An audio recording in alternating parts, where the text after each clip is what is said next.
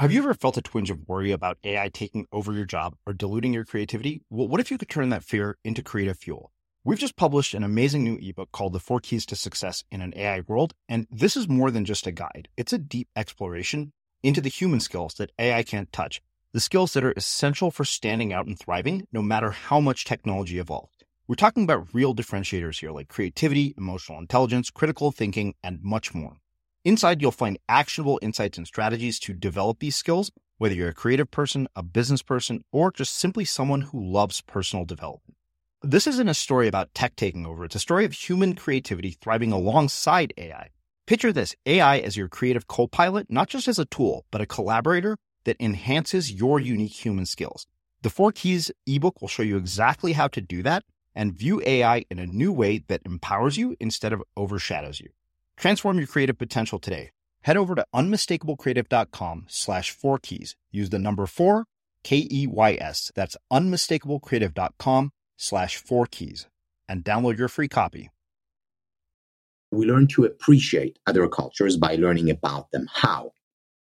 To my mind, the most important thing that we can do is read or engage with the great works of the different cultures. So in our schools, a great books course, or rather great books courses, should be mandatory in our system of education. So how is it that, you know, I went through school in Israel, South Africa, and then I studied in, uh, in, in, in the US, in the UK, and it was only later on when I actually moved there that I encountered uh, Confucianism and Taoism. You know, how is it that only in graduate school I came uh, across uh, Chinua Achebe's book, things fall apart. Why are so many people have not read Greek uh, mythology or the Bible? You know, whether you're religious or not, or the Bhagavad Gita. You know, why aren't these mandatory readings in every culture around the world, in every school? Because when we learn the great books, then we gain an understanding of the DNA of a culture.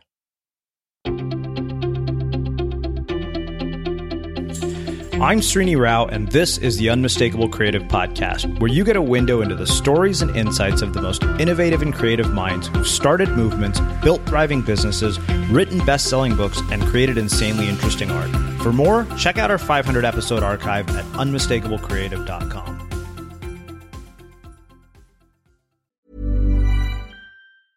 Hiring for your small business? If you're not looking for professionals on LinkedIn, you're looking in the wrong place. That's like looking for your car keys in a fish tank.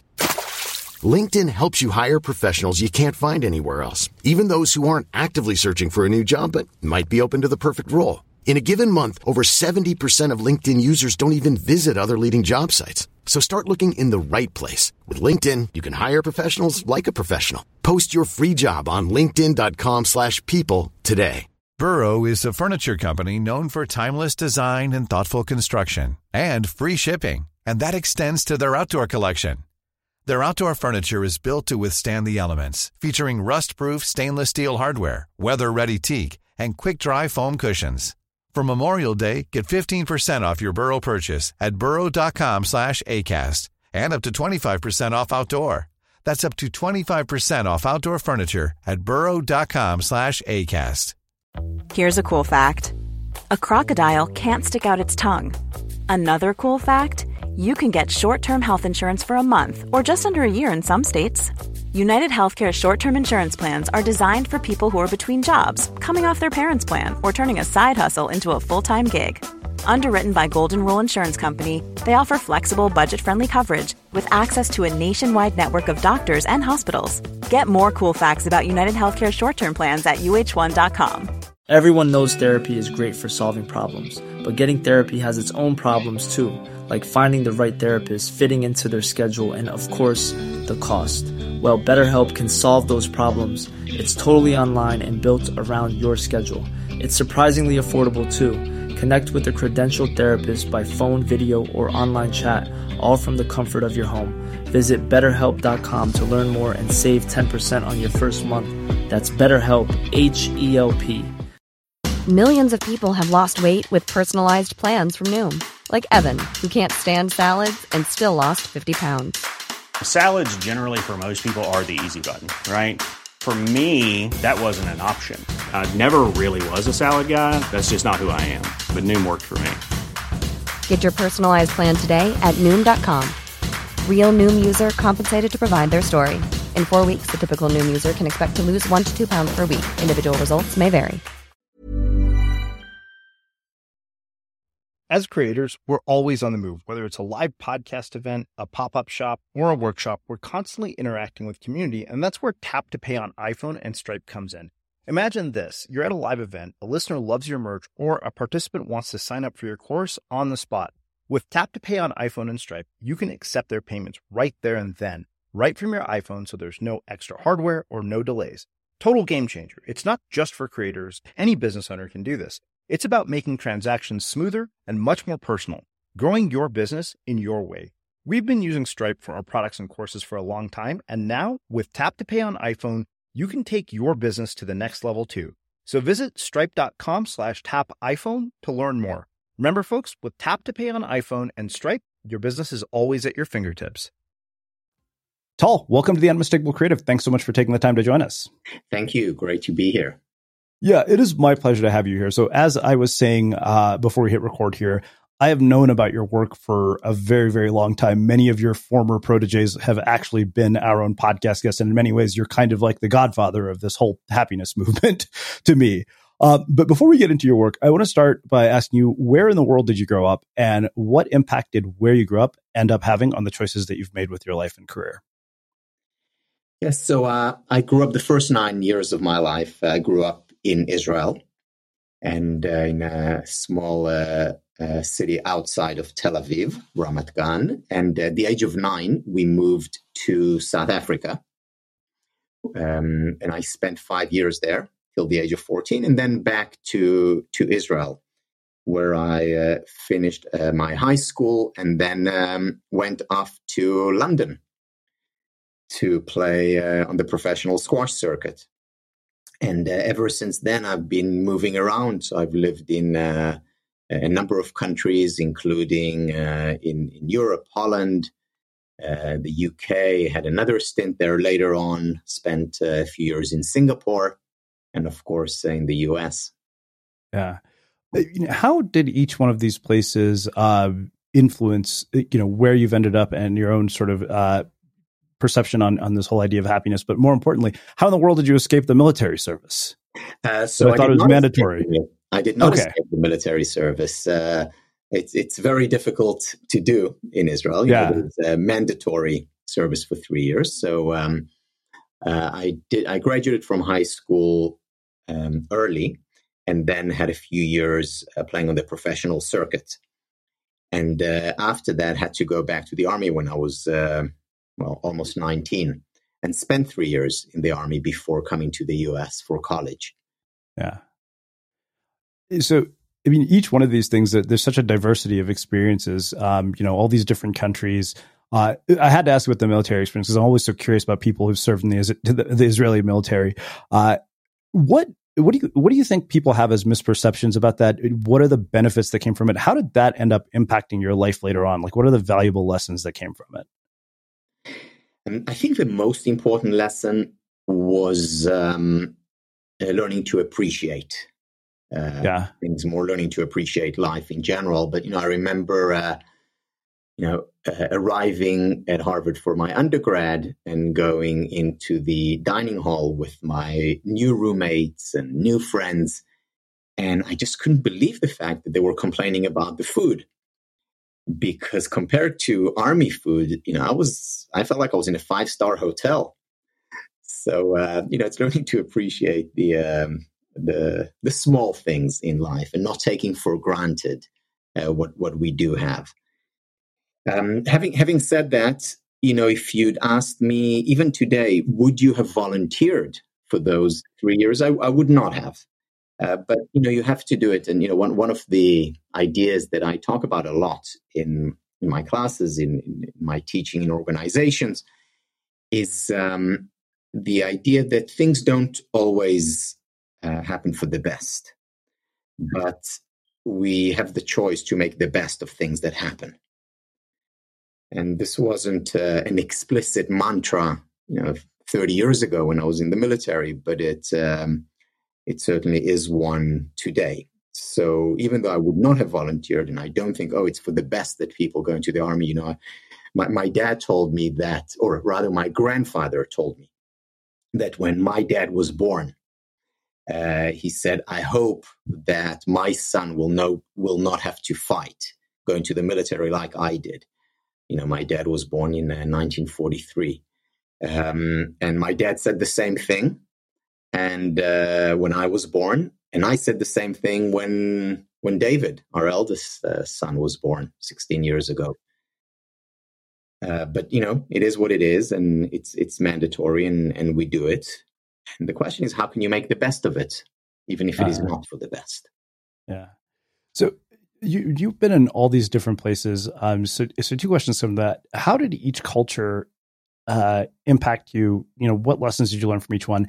And I, I always wonder this about immigrants because I, you know, teaching at Harvard, I'm sure you probably have plenty of students who are Indian because you know it's practically in our DNA to basically be overachievers uh, because it's just what our parents instill in us. So I wonder, are Israeli parents the same way Indian parents are in terms of the way they encourage their kids uh, with career paths? Um, so there are similarities uh, between um, you know the, the, the Jewish culture and the Indian culture, or um, um, in, in terms of emphasis on education. So education was always a priority. However, um, my parents uh, never put any any pressure on me. At least it was was never explicit. Um, but um, you know, it was always uh, you know pursue your passions. And once I did identify passions, they were very supportive. Uh, so that's one thing. The second thing and you know this is uh, especially uh, thanks to my my dad who's a, a walking encyclopedia. There was always um, you know we always uh, heard stories and there was always information and there was always learning. And i think my parents more than anything uh, led by example. So uh, my, my, mom is a microbiologist my dad is uh, a walking encyclopedia and an engineer. And um, they were always learning and um, by the way, they're, they're, learning today. So my mom is uh, in her 70s and she's uh, still taking courses in biology, on nutrition now. Um, my, my, dad as well is learning. Uh, he's learning Spanish now. He's uh, just turned uh, 77. So I think they led by example, and and learning was, and I think for many Jewish families is a central uh, key value. Yeah, and as far as the culture of each one of these places, how did each one um, shape and influence your worldview uh, about you know what's important, what matters, and even career choices? So each place uh, affected me. You know, let, let, me start with the sum total, and then I'll go uh, into the you know the, the, the individual places. But the sum total taught me that uh, a human being is a human being is a human being, meaning many people ask about how or in what way happiness is cultural. And um, the answer, the, the, best answer to that actually comes from a story that I read about. It's written about uh, in uh, Daniel Goleman's book, Destructive Emotions, where he describes a meeting um, between uh, Western scientists and Eastern scientists and practitioners. And uh, the Dalai Lama was there, his right hand uh, men were there as well as some of the leading researchers in the world from the US, from the UK, from Spain, France, um, from Latin America, were there to talk about uh, happiness and, and emo- dealing with destructive emotions. And it was a five day event, actually, which was uh, held in, in the uh, north of India. And uh, around the third day, the Dalai Lama, after hearing dozens and dozens of uh, uh, speeches, presentations by both Eastern and Western scientists and practitioners, uh, the Dalai Lama, you know, raised his hand in his uh, humble way and said, "May I say something?" And, and, no one dared say no, of course. And um, and he said, "Look, you know, we've been here for you know, three days almost, and we've heard so many lectures on cultural differen." And, um, you know, they're great. The research is, is really interesting. However, I'm concerned. And my concern is that we're focusing uh, too much on the differences and not enough on the similarities. Now, I think probably the last thing you can say about the Dalai Lama is that he is not uh, culturally sensitive. You know, he certainly is. Uh, at the same time, he also understands that a human being is a human being is a human being, and our similarities we, we shouldn't lose sight of our similarities. You know, so for instance, whether you live in um, you know in, in in in Mumbai, in New York, in London, or in Nairobi, uh, relationships are important to you. They're the number one predictor of happiness.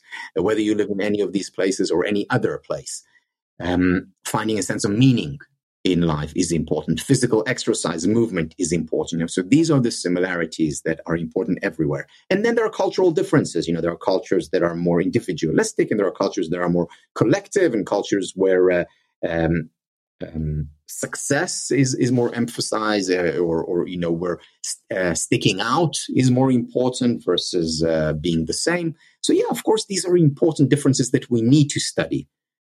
Um, while keeping in mind that we should not lose sight of the similarities and the universals. And in a sense, when we when we study happiness, we we need to look at it. At, uh, we need to study it on three levels. The first level is um, the universal, um, and and we do research for that. The second level is cultural, and we need to do research for that. The second level, the third level is personal, and for that, rather than research, we need to engage in me search because there are many important individual differences as well. But that doesn't negate the fact that we needn't study culture as well as the universal. So, yeah. so th- this is what I, I, think implicitly, without you know thinking about it or, or, or even noticing it consciously, um, I learned that you know whether I was in, in South Africa, whether I was in uh, in Israel, Singapore, uh, U.S. Or, or, or in Holland, um, the needs, the human needs, were um, were very very similar. Now, from each country uh, where, where I lived, I I derive different lessons. And you know, let me just give you a couple of examples because there, there are too many of them to, to list, but just a couple of examples. So in South Africa, um, I did experience uh, a lot of anti-Semitism. You know, we, we lived in a, in, in, a small town. It was a very small town. And, um, and, and, and I did experience um, a lot of anti-Semitism from uh, in school I got into many fights being called uh, a bloody Jew, you know, regularly. Um, and um, needless to say, that wasn't uh, wasn't fun. But you know, as, as, Nietzsche said, if he doesn't kill you, which he didn't, uh, it makes you stronger. So I do feel I became stronger and also more um, more sensitive to discrimination in general. Mm-hmm. um, you know, having having experienced it uh, uh, firsthand and having observed it from up close because uh, we were there during the apartheid era, and uh, later on, when I no longer lived in uh, in South Africa, I had the privilege of working with. Uh, um, with black children, creating a program or programs around positive psychology, helping raise self esteem, both for children as well as for adults. Some of these programs uh, sponsored directly by Nelson Mandela, uh, whom I, I, had the privilege of meeting. Um, so I remained involved with uh, South Africa and, and, still am, still do work there uh, long after I left. So and, and and I did it because it was the right thing to do, but also because I felt a strong, deep connection you know, um, you know, five of my most formative years were were spent there. And yes, I did experience uh, uh, discrimination, but uh, and I also experienced many wonderful, um, um, memorable moments there. So that's that's South Africa. Then um, you know Israel. You know Israel is is an interesting case study when it comes to happiness, because um, on paper, Israelis should not be happy uh, you know, Israel is um, is a country that has its fair share of problems. Whether you know, first and foremost, uh, political uh, problems. Um, you know, a country at war. My first memory, so my first childhood memory is of war. Um, I have a, a, flashbulb memory of the Yom Kippur War, which was uh, in uh, 1973, and uh, the siren going off, and me running down with uh, you know with my family to to the shelter. I remember it as as if it happened yesterday. You know, that's 47 years ago. Um, so, and yet, and yet, despite these experiences, Israelis are among the happiest people in the world. And the question is why? And the answer is actually quite straightforward and simple. When you look at all the countries that are at the top of the uh, of the international rankings, countries like Israel, like Colombia, like uh, Costa Rica, like uh, Denmark, um, uh, and when you look at these countries, the common element is um, relationships. Mm. So yeah, there are certain conditions that have to be put in place. You know, these uh, the, the, very poor countries where people don't have their base, or where most people don't have their basic needs, they will not be among the happiest countries in the world for sure. Or countries that are um, ruled by uh, dictators, or where um, certain uh, where, where, women are oppressed. You know, these countries will not be uh, happy. But uh, once basic needs are met, relationships matter most. Take Denmark, for example. In Denmark, 93% of the population are members of social clubs, active members of social clubs. You know, that's the highest uh, rate in the world. Um, it's no coincidence that they're among the happiest countries in the world. Um, in Colombia and Israel, you know, family is is is central. Uh, friendships are central. This is why, despite the respective challenges, uh, they're among the happiest countries in the world. And that's what I learned more than anything else in Israel um, yeah. to invest in, to value, to prioritize relationships, whether it's with family, of course, uh, as well as with friends. Yeah. Yeah, it's funny you say that because like I, I remember my, my sister got married about two years ago and I you know I was going through a particularly difficult period right around 2018 and you know, we went to India as a family together for the first time in 25 years. And I looked at those two or three months, you know, leading up to the wedding, and I, I noticed I was like, wow, this is the happiest I've been in a really mm-hmm. long time. And I realized it was because I was spending so much time with my family. Amazing, yeah. Again, it, so, you know, it, it, it sounds oh, so simple, uh, mm-hmm. and yet, uh, and yet, in our modern world, um, relationships for many people uh, has been taking a back seat. So I, I want to ask you two questions uh, about sort of Western culture. First, the, dis- discrimination piece. You know, I've had two other guests from South Africa here, Srini Pillay and his wife Uma Naidoo, who both also were there during apartheid.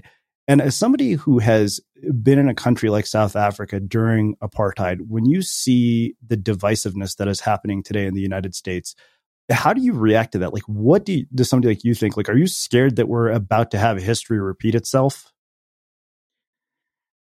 Um, you know, I don't know if, um, you know, I think it was Mark Twain who said that history rarely repeats itself, but sometimes it rhymes.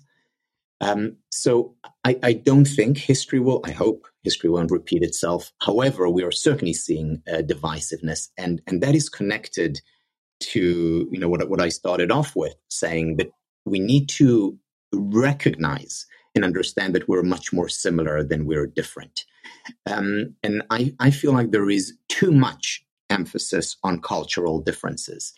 uh, too much difference on um, ethnic differences. And again, not to belittle those. It's important to research, research them, to study them. Um, um, however, it, we need to um, first and foremost recognize our humanity. Now, how do we recognize our humanity? Um, th- this may be may, seem like we're going off on, uh, on on a tangent, but but it's very much related. We learn about or and we learn to appreciate other cultures by learning about them. How? To my mind, the most important thing that we can do is read or engage with the great works of the different cultures. So in our schools, I think it should um, uh, a great books course, or rather, great books courses, should be mandatory in our system of education. So, how is it that you know I went through school in uh, in all in Israel, South Africa, and then I studied in uh, in, in in the U.S. in the U.K. and uh, it was only later on when I actually moved there that I, that I encountered uh, Confucianism and Taoism. You know, how is it that only in graduate school I came uh, across uh, Chinua Achebe's book, uh, Things Fall Apart?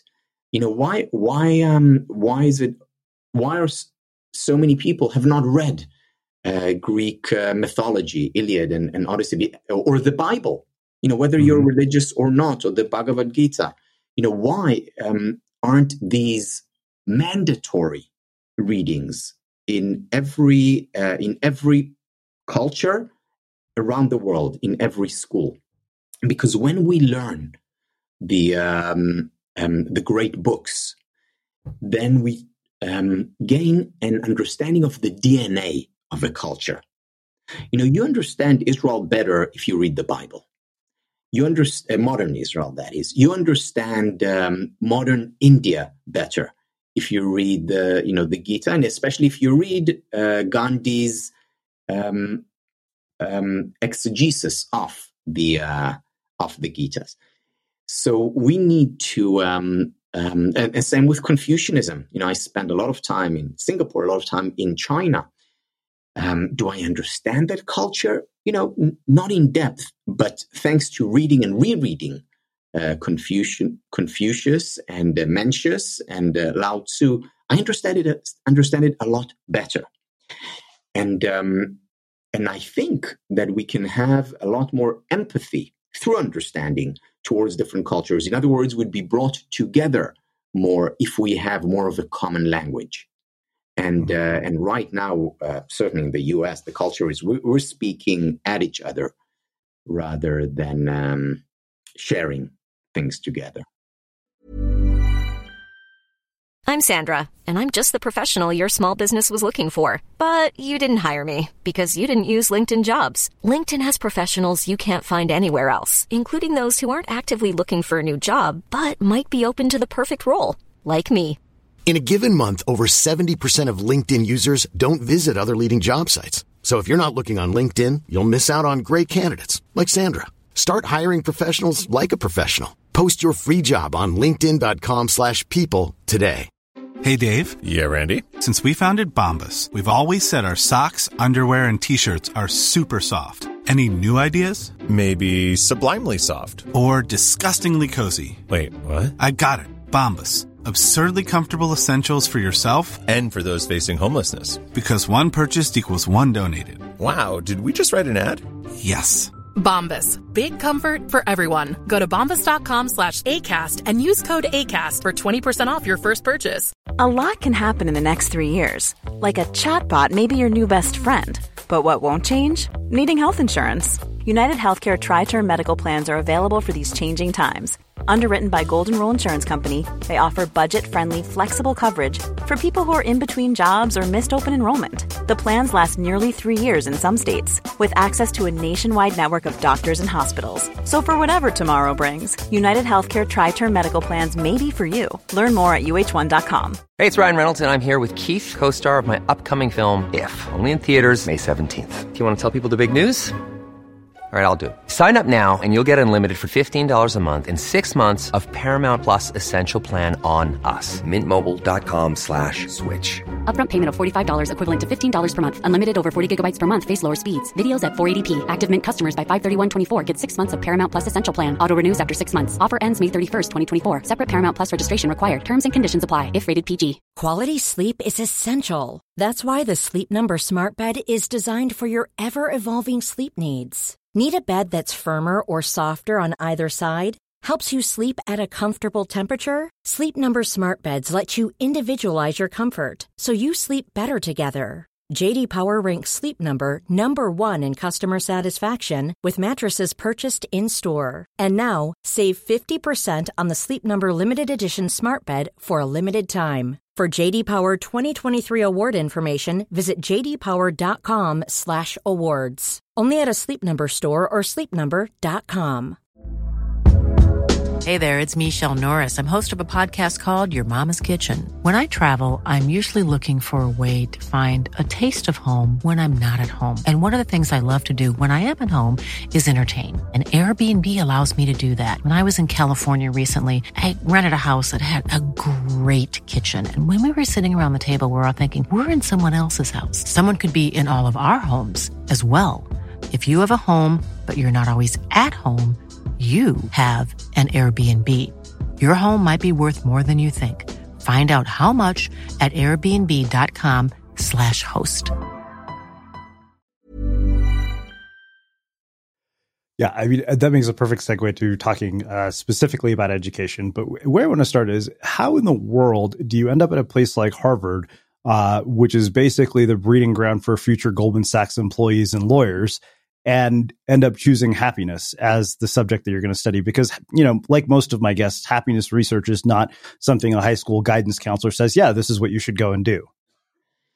Yeah so i, I ended up at harvard uh, thanks to saddam hussein. Do, do, you want me to explain or yes please absolutely. it's not self-explanatory no. All right so so here is why. Um, so I served in the military in Israel between 89 and 92. And for at least the, the, the beginning of uh, the military, they um, provided for uh, some concessions for me because I was, uh, I was an athlete. So I was able to, you know, I went to the military every day, but it was next to a squash court, so I could play almost every day. And once in a while, I went um, traveled to to Europe uh, to play tournaments.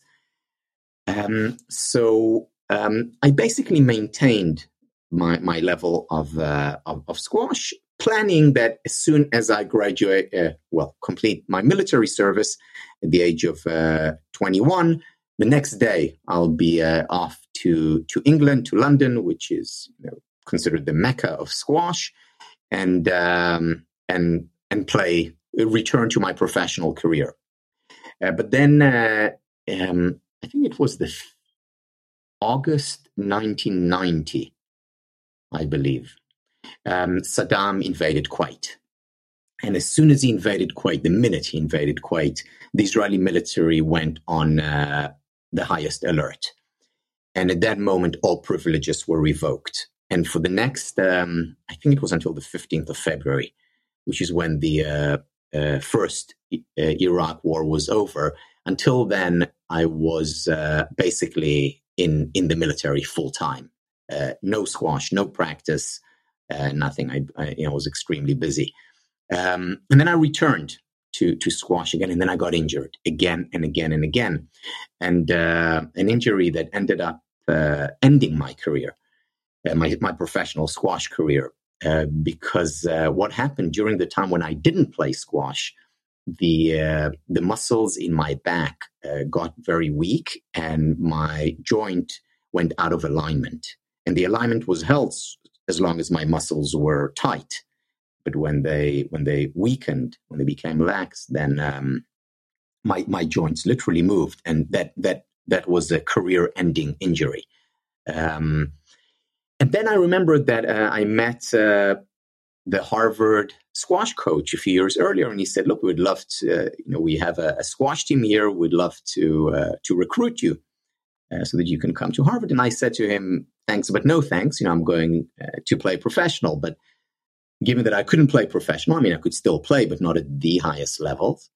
Uh, I called him up and I said, "Is the offer still on the table?" You know, gave him the whole the whole spiel, and he said, uh, "It sure is." And that's how I ended up at Harvard you know, I got injured thanks to Saddam Hussein, which changed the trajectory of, of, my career. Yeah. Yeah.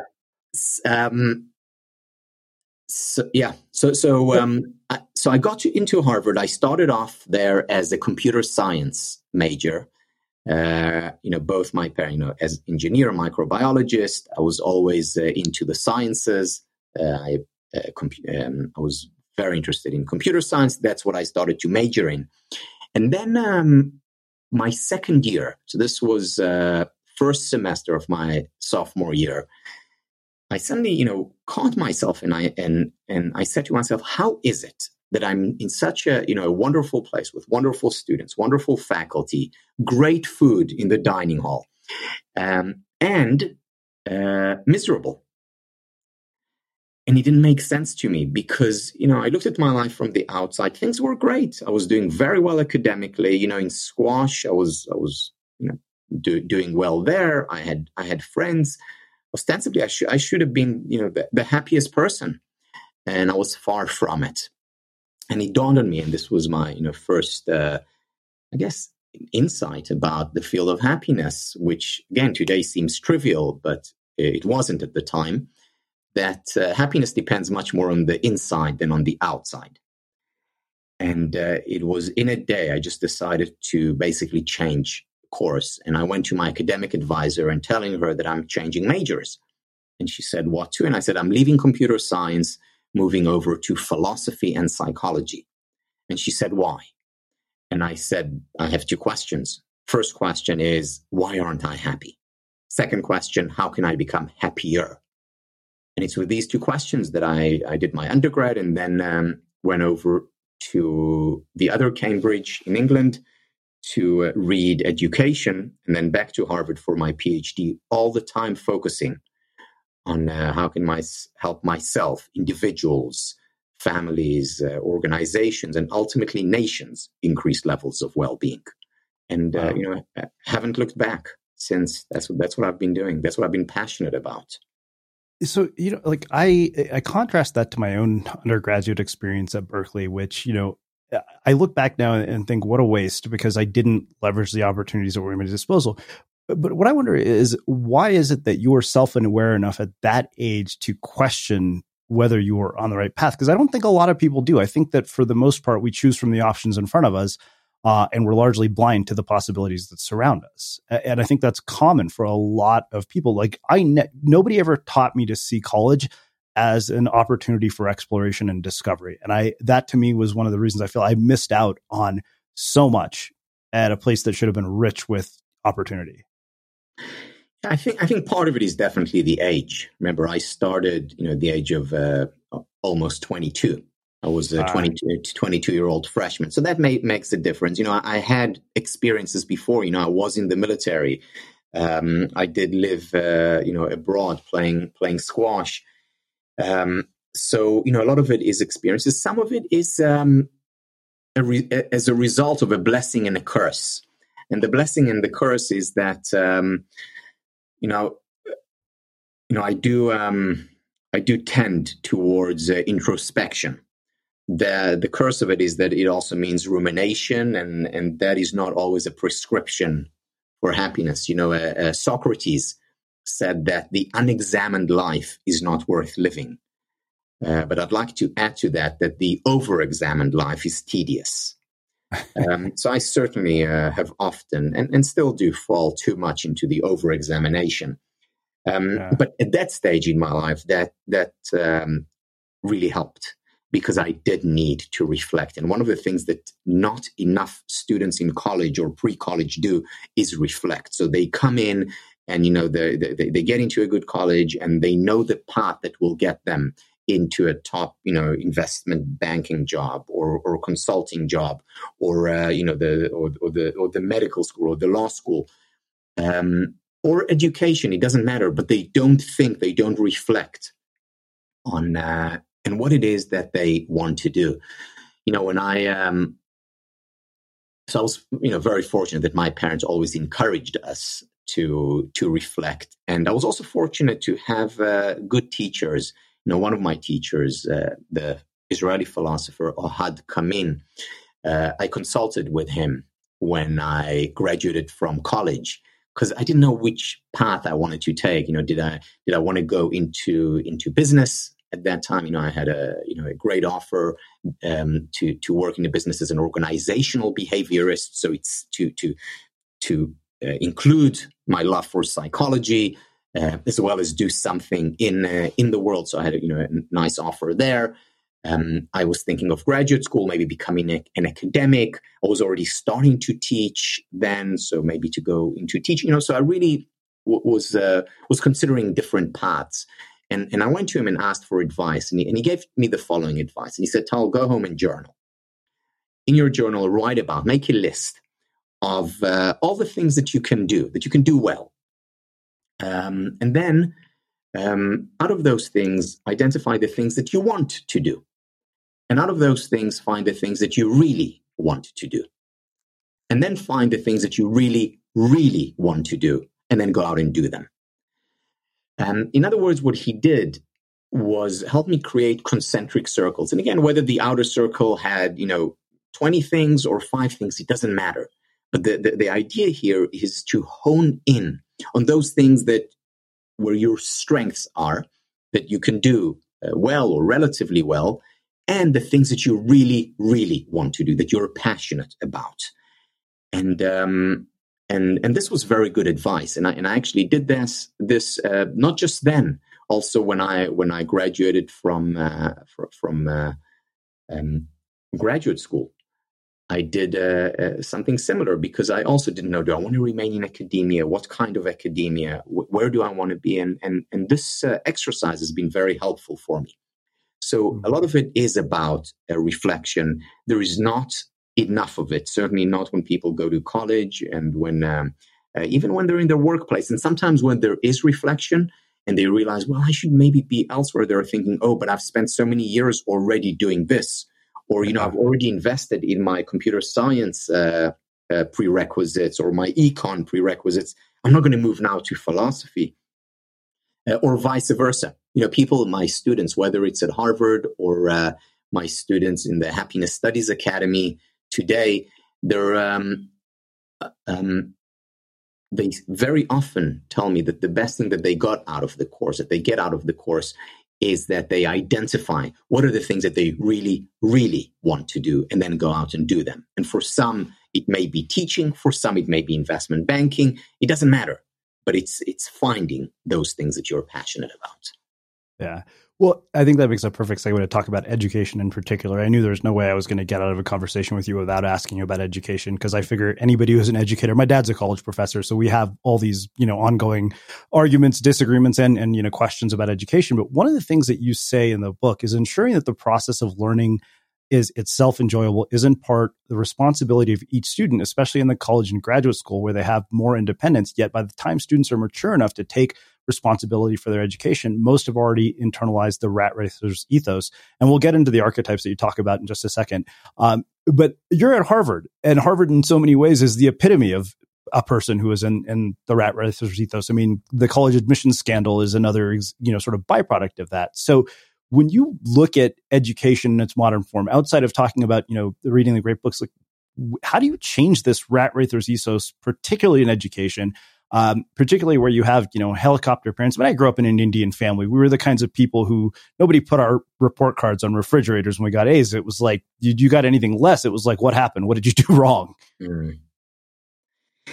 Yeah. So um, f- first of all, it's very challenging because um, the uh, the focus on uh, achievement, on quantifiable achievement, like grades, like uh, like success, like money, wealth, accolades, uh, the focus is so deeply rooted that it's it's difficult to, to to get it out. You know, Marty Seligman, who's considered the father of the positive psychology movement, uh, often addresses often addresses parents and uh, and teachers, and he always begins with two questions. And the first question is, "Okay, help me. I want to create a list on the board. Um, what would you most want for your children?" And all parents uh, around the world, again, this is universal, would say similar things. You know, we want them to be happy, would probably be the first one. Uh, we want them to be resilient. We want them to have good relationships. Um, we want them to, to, to, to love what they do. You know, we want them to lead a full and fulfilling life. So he makes that list on one side of the board. And then he says, okay, this is question number one. Let's move over to question number two. What do children learn in school? And he makes a list on the board and they learn you know the three r's uh, and you know reading writing arithmetic they learn uh, geography and history and uh, and biology and the list goes on there's almost no overlap between list number one and list number two and the question wow. is why don't children learn um, how to become happier, how to cultivate healthy relationships. You know, I would have understood that it wasn't in schools maybe 40 years ago, 50 years ago. But today we have a science of happiness.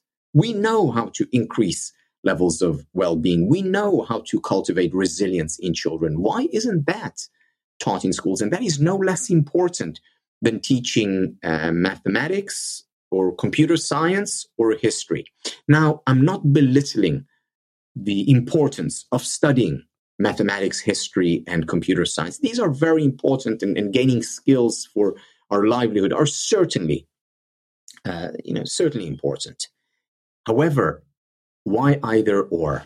Especially given the fact that if we cultivate happiness, if we learn, if we teach people how to enjoy healthier relationships, um, better physical health, nutrition, they will also perform better uh, as students, as employees in the workplace, uh, as parents, as partners. So these are um, very important skills that are not taught in schools. I would introduce them from um, from the outset, starting in uh, in um, well kindergarten or as early as children receive education.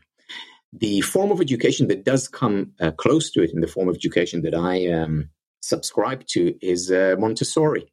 I think Montessori, uh, Maria Montessori, was a genius. I think she had most of it right, and um, where, where, she was able to combine between a real deep learning as well as uh, cultivation of human skills.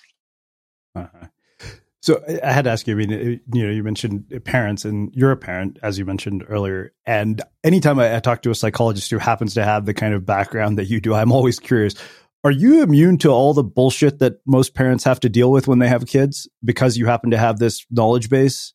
you know, so um, so our eldest son David was born uh, 16 years ago. When he was uh, six, I went to one of my closest friends, uh, Shirley Yuval. She's a child psychologist. She's my go-to person whenever I have questions. And uh, you know, I, I went to her and I said, Shirley, you know, I wish I knew six years ago what I what I know today because uh, then I would have made um, I wouldn't have made all those mistakes and she said to me, Tal, don't worry. You would have made other mistakes. um, and, and, and there's an important message here. Um, because, uh, yeah, you know, we do make mistakes uh, as parents. We're not perfect parents. And it's a good thing that we're not perfect parents. So, um, the 1950s and 60s in England, a psychologist by the name of Donald Winnicott wrote about the good enough mother the good enough mother. And, and he wrote about the mother because then fathers were hardly uh, involved in child rearing, but you know it, it applies to fathers who are involved as much. And his idea there was that what children need are not perfect parents. What they need are good enough parents. And then he said, which means stop worrying. You know, do your best. Of course, of course, love your kid. Of course, you know, I'm not talking about uh, extreme cases, uh, you know, uh, of abusive parenting, but you know, love your kids, um, and, and and beyond that, do your best, and you know, continue to learn, to grow. Your children don't need a perfect machine; they need a, a good enough person, a real role model. In other words, because take for example, let's say a parent was so attentive to their child, perfectly attentive to their child. Well, their child wouldn't learn how to deal with inattentiveness or wouldn't have learned how to deal with uh, with difficulties and hardships. You know, Maria Montessori said, "Don't do for a child what a child can do for him or herself," um, which means letting them struggle, letting them deal with difficulties. And part of the struggles come from the imperfection of the parent at one level or or another. You know, as as I grow older, I, I become more and more grateful. I've always been grateful to my parents, but I become even more grateful because, um, you know, I realize that, you know, they, they really did their best. And moreover, even the mistakes that they made are mistakes that ultimately I have benefited from. Um, also, I guess I'm giving them more, um, you know, more, more leeway as as an indirect way of giving myself more leeway because I see the mistakes that uh, you know that I made and and and will make, no doubt. So the, the the answer to your question, I'm very grateful to uh, to the field of positive psychology, the science of happiness. I've learned a lot, many of the things that I apply, and I see that my kids are benefiting from it. Uh, and yet, more important than anything else is that my kids um, encounter a real role model, uh, and that I that I am hopefully a good enough father to them. Wow. Well, let's uh, let's get into the archetypes that you talk about. You talk about th- uh, several archetypes in here: the rat race archetype, the hedonist archetype, the nihilism archetype, and the happiness archetype. And uh, you know, the rat race one caught me in particular because I feel like to some degree everybody is caught up in the rat race archetype. You say, you know, we're not rewarded for enjoying the journey itself, but for the successful completion of a journey. Society rewards results, not processes, arrivals, not journeys. So, can you go over what the archetypes are and you know how you basically transcend them? Yes. So, um, so essentially, the the archetypes, the idea for the archetypes, came from. Um, uh, from a visit to the uh, my favorite hamburger joint. Is that self-explanatory, or do I need to elaborate? I think you'll have to go into that one. All right. Uh, so, so uh, you know, it was um, it was before uh, a very important squash tournament, and I resolved for uh, a month or two before the tournament to only only eat very healthy foods. Now, in general, I, I, I ate healthfully, but you know, as an as an athlete, um, but for that month or two was especially healthy, you know, so only, uh, uh, you know, fruits, vegetables, you know, um, lean uh, meat or, or, or fish. Um, and, um, and, and then, uh, and then I said to myself that once the tournament is over, I will reward myself with a full on uh, junk food meal, which would mean going to my favorite hamburger joint and uh, and ordering, which I did, four hamburgers. Um, and um, there was no doubt in my mind that I would devour uh, the four. You know, I had a, a very a big appetite. Played squash six hours a day. You need a lot of calories for that. Um, and I remember buying those hamburgers and then walking over. And I went by myself because I said, you know, this is something that I really want to focus on. Um, you know, no distractions. So I went by myself, sat down with the four hamburgers in front of me, and I was about to bite into the first one, and I stopped. And um, even though I'd been looking forward to that meal for for you know for weeks, I stopped. And the reason why I stopped was because I felt so clean. Uh, you know, my body felt so strong. I was so energetic, and I said, you know, this hamburger may, may you know may may ruin that for me. And uh, it was at that point that I came up with the hamburger model, which I later uh, renamed the happiness model. And here is the hamburger model. So there are four different types of hamburgers. The first type is the hamburger that I just turned down. And that was a, a, a tasty hamburger, which I would certainly enjoy eating in the here and now, in the present. But in the future, I would have, you know, paid a price. I wouldn't have felt so great. You know, I would have been a bit weaker, you know, lethargic uh, as a result of this. So there was present benefit to that hamburger, but future detriment. Then there was another hamburger type, which um, was not tasty, but very healthy. For that hamburger type, it would be about uh, future benefit, in that I would feel great after because it was healthy, but present detriment. I wouldn't enjoy the meal. And then there was another hamburger type, which was the worst type, meaning the hamburger type which uh, was not tasty and not healthy. So a lose lose uh, hamburger. And the fourth hamburger type was the winner. There was a hamburger which was very tasty, just like the one I turned down, and very healthy. In other words, there was present benefit and future benefit. And I realized that each one of these archetypes describes a, um, an archetypal individual or a trait or a way of being in the world. So the first hamburger type, which is future benefit, very uh, sorry, uh, present benefit, very tasty. Future detriment is the uh, hedonistic archetype. This is one where you enjoy what you do, but you know, forget the future. Then there is the, the hamburger, which is future benefit, but no present benefit. This is the rat race hamburger. This is uh, about always thinking, living for the future, failing to enjoy the journey. The worst archetype is the nihilistic archetype. Now, this is mostly associated with uh, depression or what psychologists call learned helplessness. Nothing I do matters, no pleasure, no future, no present. The ideal burger, the happiness burger, is one where I enjoy the present and the future. This archetype can be applied to anything we do in our life. For example, what's a happy relationship? A happy relationship is one in which we enjoy our time together, yes, of course, and we're also building a future together. Um, then there is, you know, hedon- there are hedonistic relationships where we just enjoy the present and, you know, whatever comes tomorrow, I don't know. And then there are the worst relationships, of course, where uh, we're um, not enjoying the present nor nor thinking about a future. Uh, we are helpless in those relationships. And the rat race relationships, you know, we're there for for a purpose. You know, why are we in this relationship? So that we can have a better future, better for our kids. All about the future nothing about the present. Work. Ideal work, once again, is work where I enjoy overall, with ups and downs, just like in every, even in the best relationships, but overall enjoy my work and uh, it's meaningful, it's purposeful. I have goals that are important to me. In other words, there is also future benefits.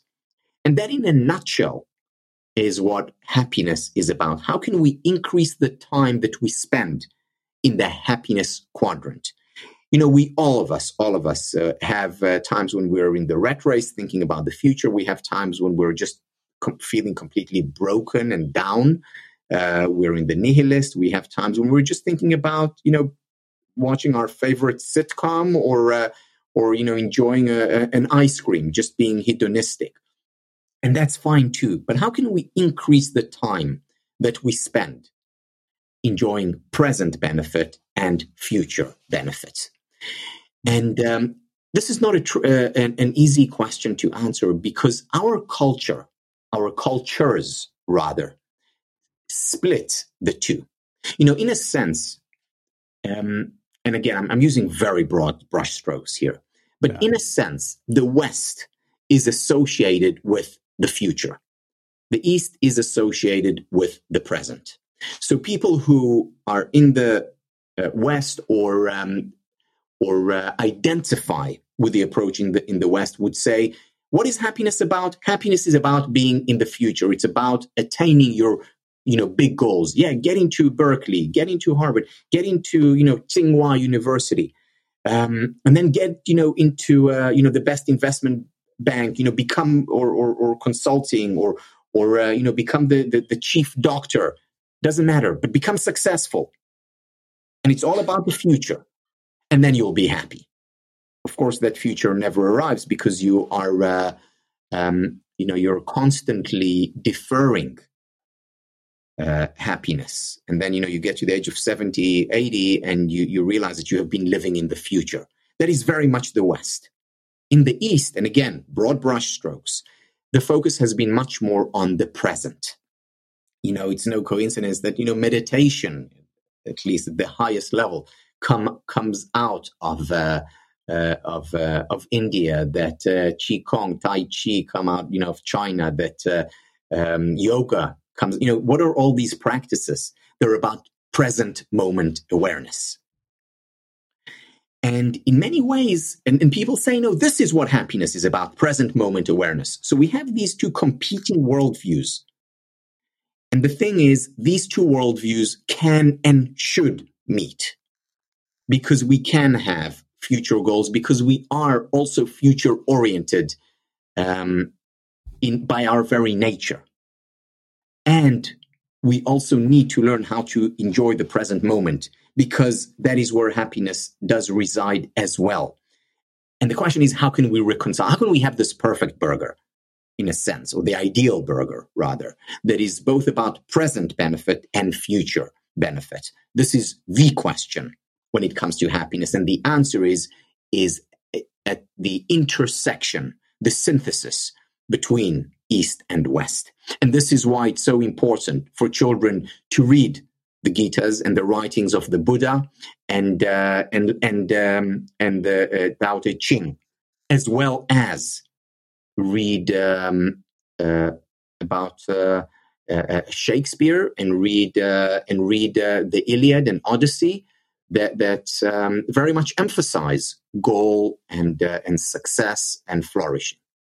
Yeah, wow, uh, it's funny because you kind of summarized a good amount of the book in just that monologue. But I, I had uh, two questions, a couple of questions around the concepts of idealism and realism as well as goals.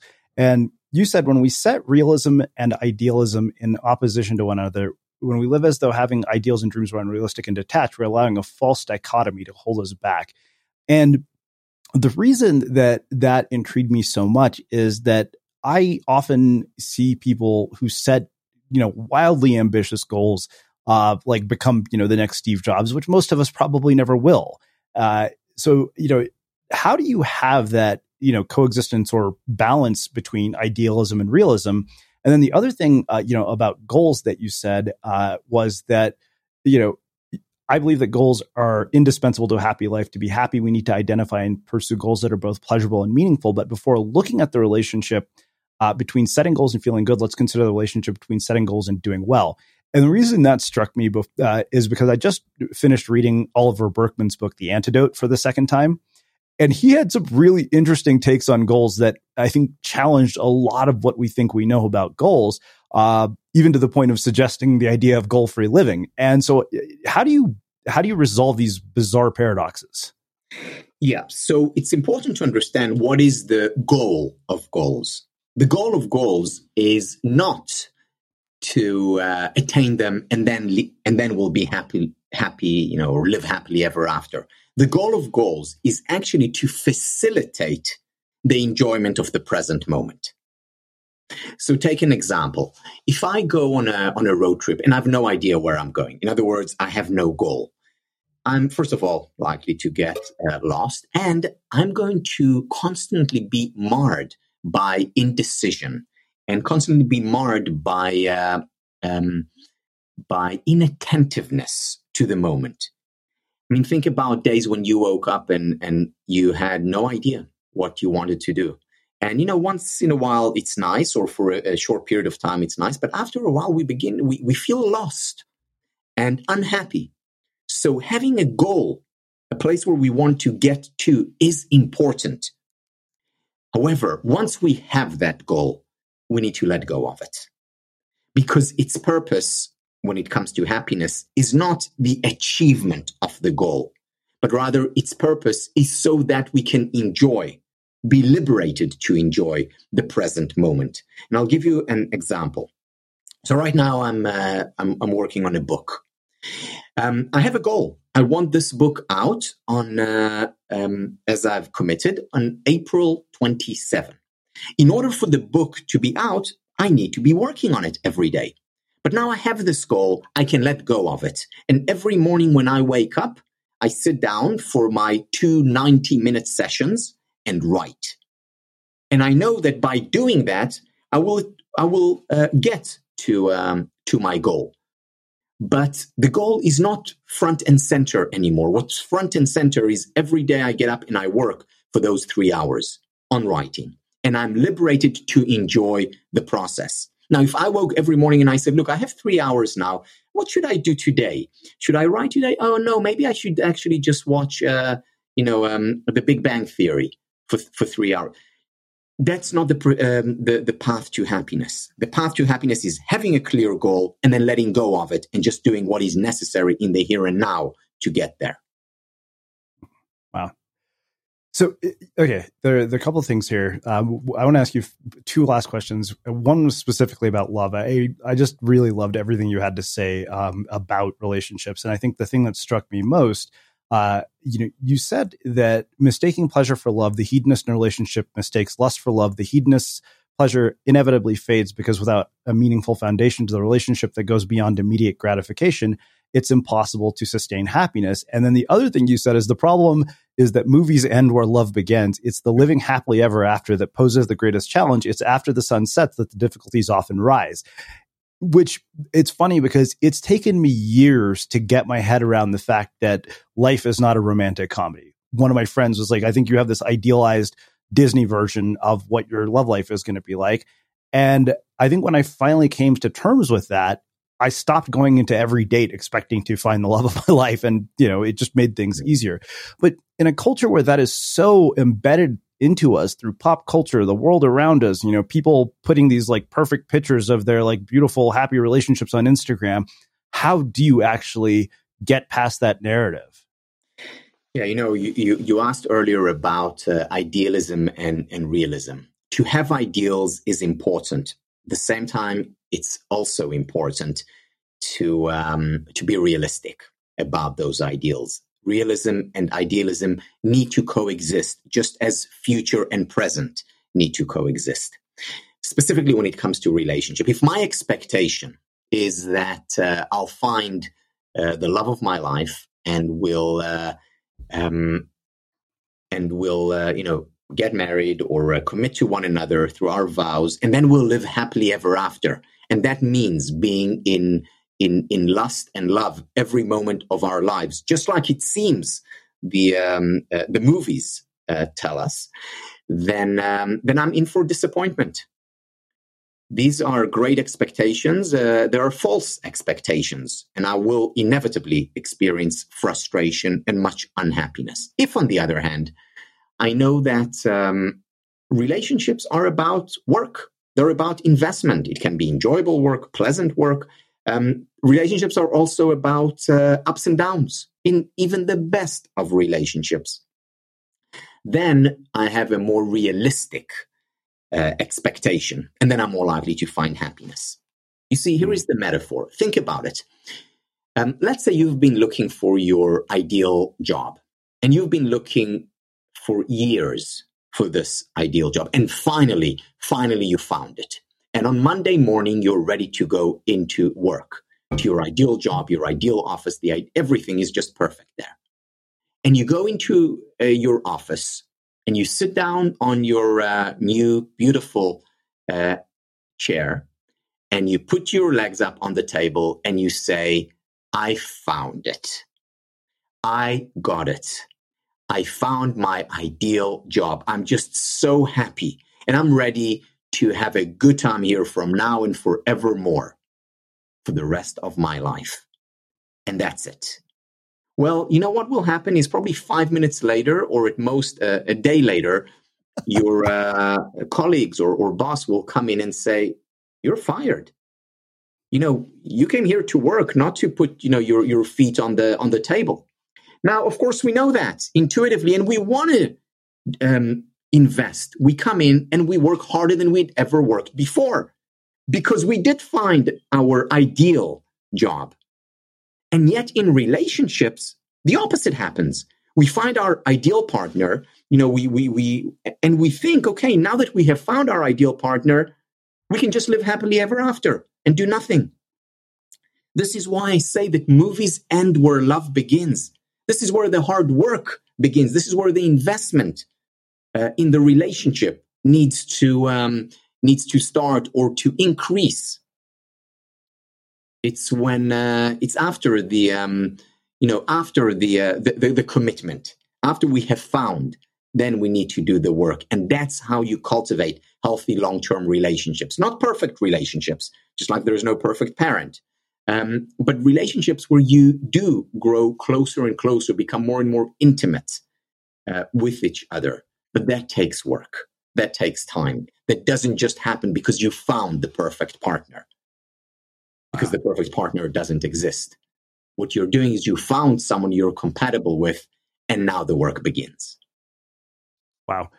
So I, I have two um, last questions for you. So uh, you talk in the meditations on happiness, and we don't have time to get into all of them, but one of them in particular struck me, uh, and it was around the idea of self interest and benevolence. And you say we often enhance our happiness to the greatest extent when we pursue activities that provide us with meaning and pleasure and that help others. And earlier we were talking about the fact that the West tends to be much more individualized. And this is a conversation I've been having with, you know, my roommates. And, you know, one of my roommates said he's like, any good society is driven by some level of self-interest. But uh, do you feel that to some degree we've pushed self-interest to the point of diminishing returns? Because look at sort of the inequality we've created. Look at the crisis we've created around the world. Part of that to me is self-interest pushed to the extreme. I think what we um, need to recognize is that self interest and the interest of others are two sides of the same coin. Once again, we see an unhealthy split, a schism that exists. Again, just like the schism between present and future exists. And this schism that I'm talking about is between selfishness and selflessness. Um, you see, when people very, very often criticize the field of, uh, of happiness studies, they say, oh, but this is all about a selfish pursuit. And uh, my answer to that is yes, in part it is. Now, they say it um, pointing to a problem because you go to the thesaurus, to the dictionary, and you look for synonyms for selfishness. What do you find? You find words such as uh, um, evil, immoral, uh, self interested, inconsiderate. These are all um, synonyms to the word selfish. So it's a bad thing. On the other hand, you go selfless, and uh, selfless is, you know, altruistic, uh, helpful, nice, kind, generous, benevolent. So that's a good thing.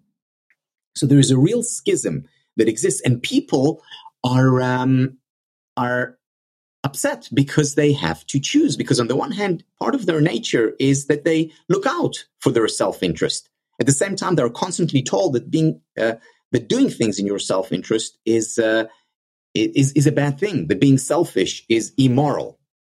So what do you do? What you do is you reconcile the two because we have a lot of research showing that when you help other people, when you contribute to their well-being, when you make them happy, when you give ch- charity, when you're kind to other people, um, that contributes to your own happiness, arguably more than any other intervention. So to give is to receive. So that's one side of the equation. We also know at the same time that when you cultivate your own happiness, when you increase your well-being, you become more generous, more benevolent. So potentially, there exists a self reinforcing loop between giving, uh, giving to others and giving to yourself. That each time I help others, I'm also helping myself. And when I help myself, by extension, I'm more likely to help others. And this self reinforcing loop is the loop that we need to teach and cultivate and encourage in our culture. And in order to do that, we need to put an end to the unhealthy schism. Because, you know, um, first there was the world. You know, words create worlds, concepts conceive. And it's important for us to have the right words, the right understanding of words. So rather than talking about selfishness versus selflessness, we need to talk about selffulness. And selffulness is where uh, concern for the self and concern for others are merged, are reconciled, are synthesized. Amazing. Um, well, I have one uh, last question, which is how we finish all of our interviews the unmistakable creative. What do you think it is that makes somebody or something unmistakable? Authenticity. To thine own self be true. Amazing. Um, well, I can't thank you enough for taking the time to join us and sharing your story and your insights and wisdom with our listeners. Where can people find out more about you, uh, your work, uh, your book? I know that you guys have a course um, that you've started as well. Uh, so let people know where they can find out about all of that. Yes, so um, we um, we have the Happiness Studies Academy where we launch courses uh, every uh, few months, and these are courses that focus on helping uh, answering two questions. The first question, how can I become happier? The question, how can I help others become happier? Uh, as applied to the workplace, to schools, to homes, to the individuals, uh, as well as to the collective. So, um, and you can find more information on that through the happinessstudies.academy website. Awesome. And for everybody listening, we will wrap the show with that. Thank you for listening to this episode of the Unmistakable Creative Podcast. While you were listening, were there any moments you found fascinating, inspiring, instructive, maybe even heartwarming? Can you think of anyone, a friend or a family member who would appreciate this moment? If so, take a second and share today's episode with that one person because good ideas and messages are meant to be shared. Even when we're on a budget, we still deserve nice things. Quince is a place to scoop up stunning high-end goods for 50 to 80% less than similar brands. They have buttery soft cashmere sweaters starting at $50, luxurious Italian leather bags, and so much more. Plus, Quince only works with factories that use safe, ethical, and responsible manufacturing. Get the high-end goods you'll love without the high price tag with Quince. Go to quince.com slash style for free shipping and 365-day returns.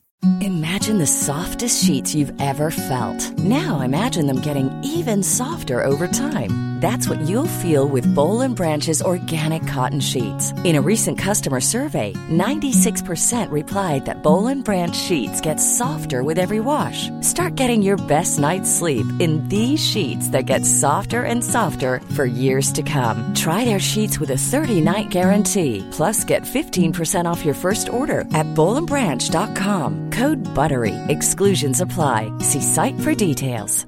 Mom deserves the best, and there's no better place to shop for Mother's Day than Whole Foods Market. They're your destination for unbeatable savings, from premium gifts to show-stopping flowers and irresistible desserts. Start by saving 33% with Prime on all body care and candles. Then get a 15-stem bunch of tulips for just $9.99 each with Prime. Round out Mom's menu with festive rosé, irresistible berry chantilly cake, and more special treats. Come celebrate Mother's Day at Whole Foods Market.